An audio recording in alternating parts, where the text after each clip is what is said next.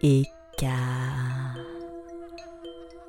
le podcast des mythologies vivantes, série d'Halloween.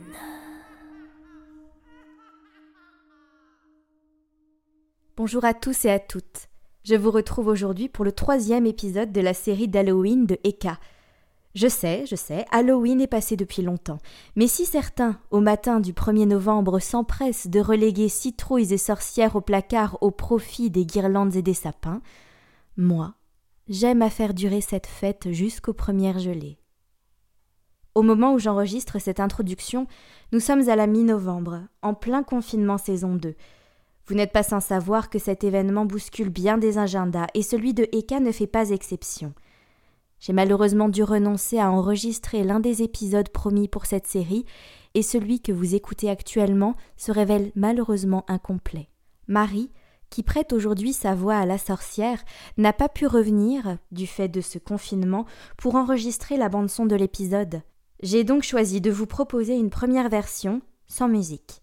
Quand les temps seront meilleurs, Marie et moi nous nous retrouverons pour composer et enregistrer la bande son, et une version définitive vous sera dévoilée.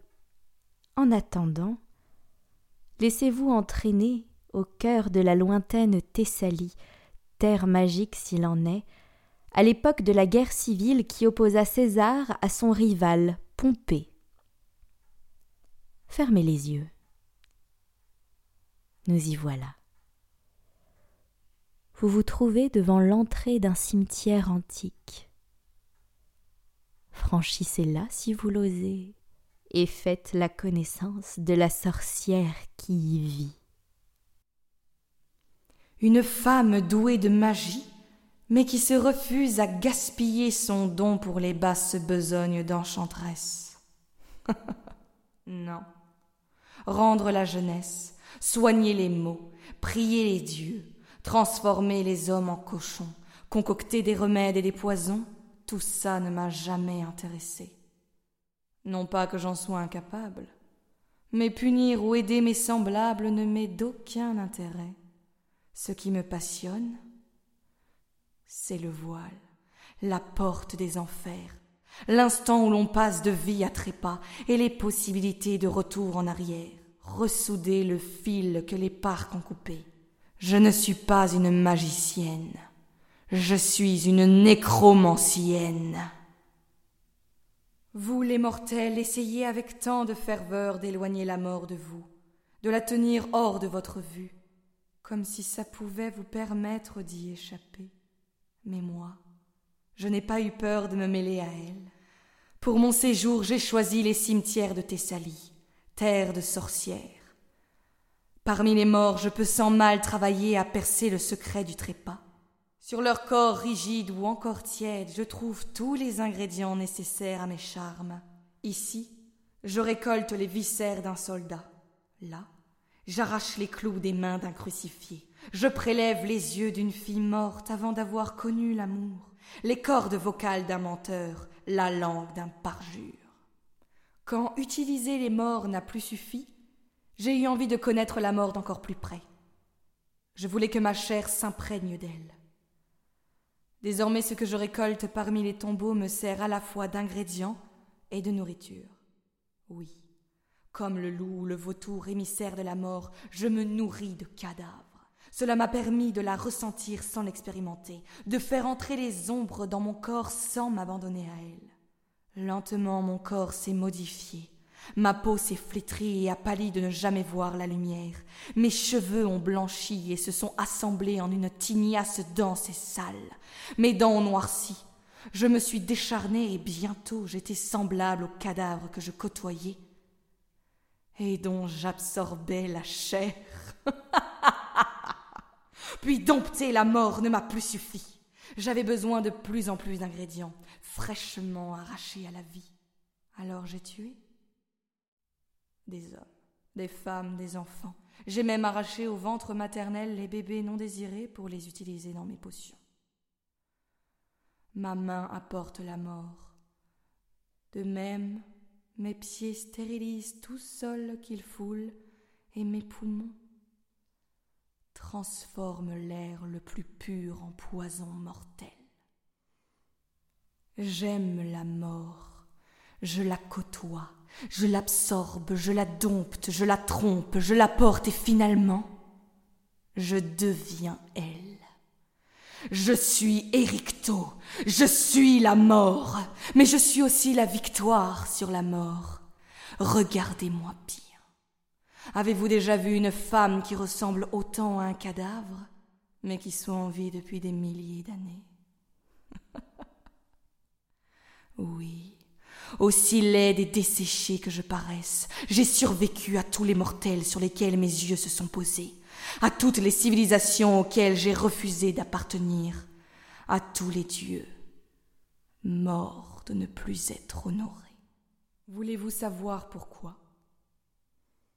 Parce que je ne dépends que de ma propre force. Je n'ai pas, comme les humains, à attendre qu'un dieu me mette ou me retire au monde selon son bon vouloir. Et je ne dépends pas, comme les dieux, des offrandes et des prières des humains. Je suis hors de tout hors du temps, hors de l'humanité et hors de la divinité. Je suis la victoire sur ma propre mort, mais sur celle des autres également. Oui, je peux ramener les trépassés, les disparus, les suicidés, les assassinés, les morts-nés, les noyés, tous se relèvent à mon appel. Roi ou mendiant, tous quittent le séjour infernal sur mon ordre. Si j'avais eu un quelconque intérêt pour les querelles des humains, j'aurais pu en changer le cours tant de fois. Rien de plus simple pour moi que de faire revenir de leur séjour élyséen les soldats fauchés par les conflits, de lever une armée invincible et sans peur aucune. Je me fiche de l'issue des batailles, je souhaite juste qu'elles aient lieu. J'œuvre pour cela. Je suis capable d'ensorceler une terre pour y retenir les pas de la guerre, pour m'assurer que les morts seront nombreux en un lieu choisi, où je n'aurai qu'à rafler après la bataille les corps et les morceaux nécessaires à mon art. Je m'adonnai à ce sortilège quand un homme vint me trouver. C'était il y a très longtemps. Le temps ne veut plus rien dire pour moi. Je crois me rappeler que l'homme était un lâche, fils de héros. Son père, Pompée, était entré en guerre contre César, et leurs armées s'apprêtaient à s'affronter sur le sol même sur lequel j'étendais mes charmes.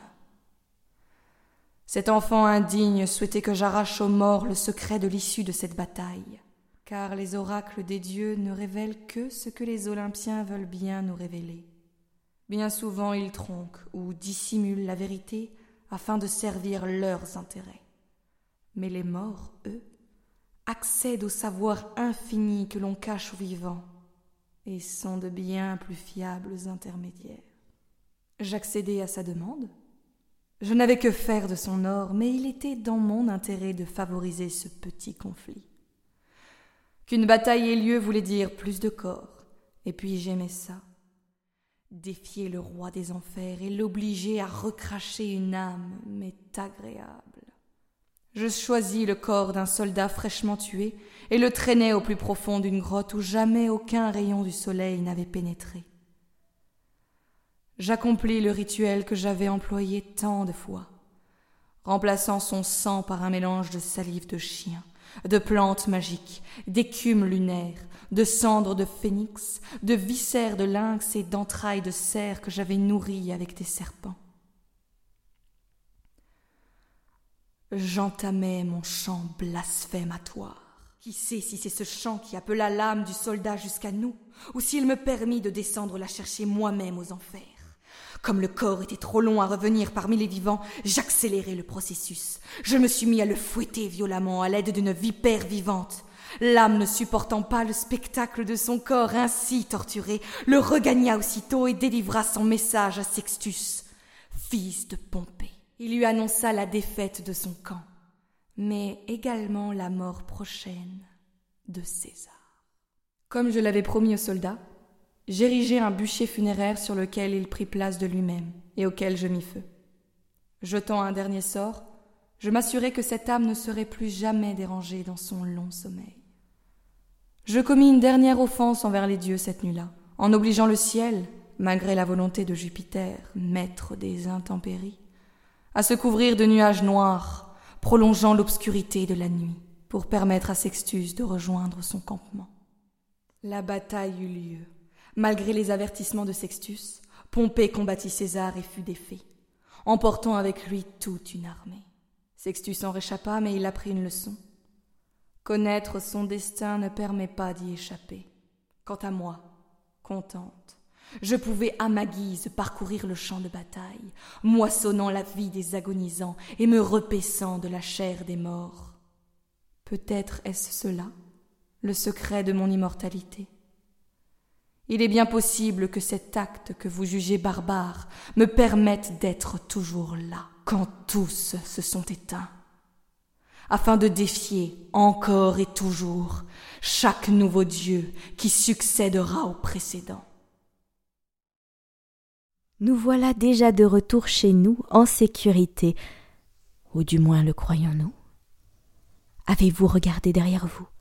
Êtes-vous sûr que la sorcière ne vous a pas suivi?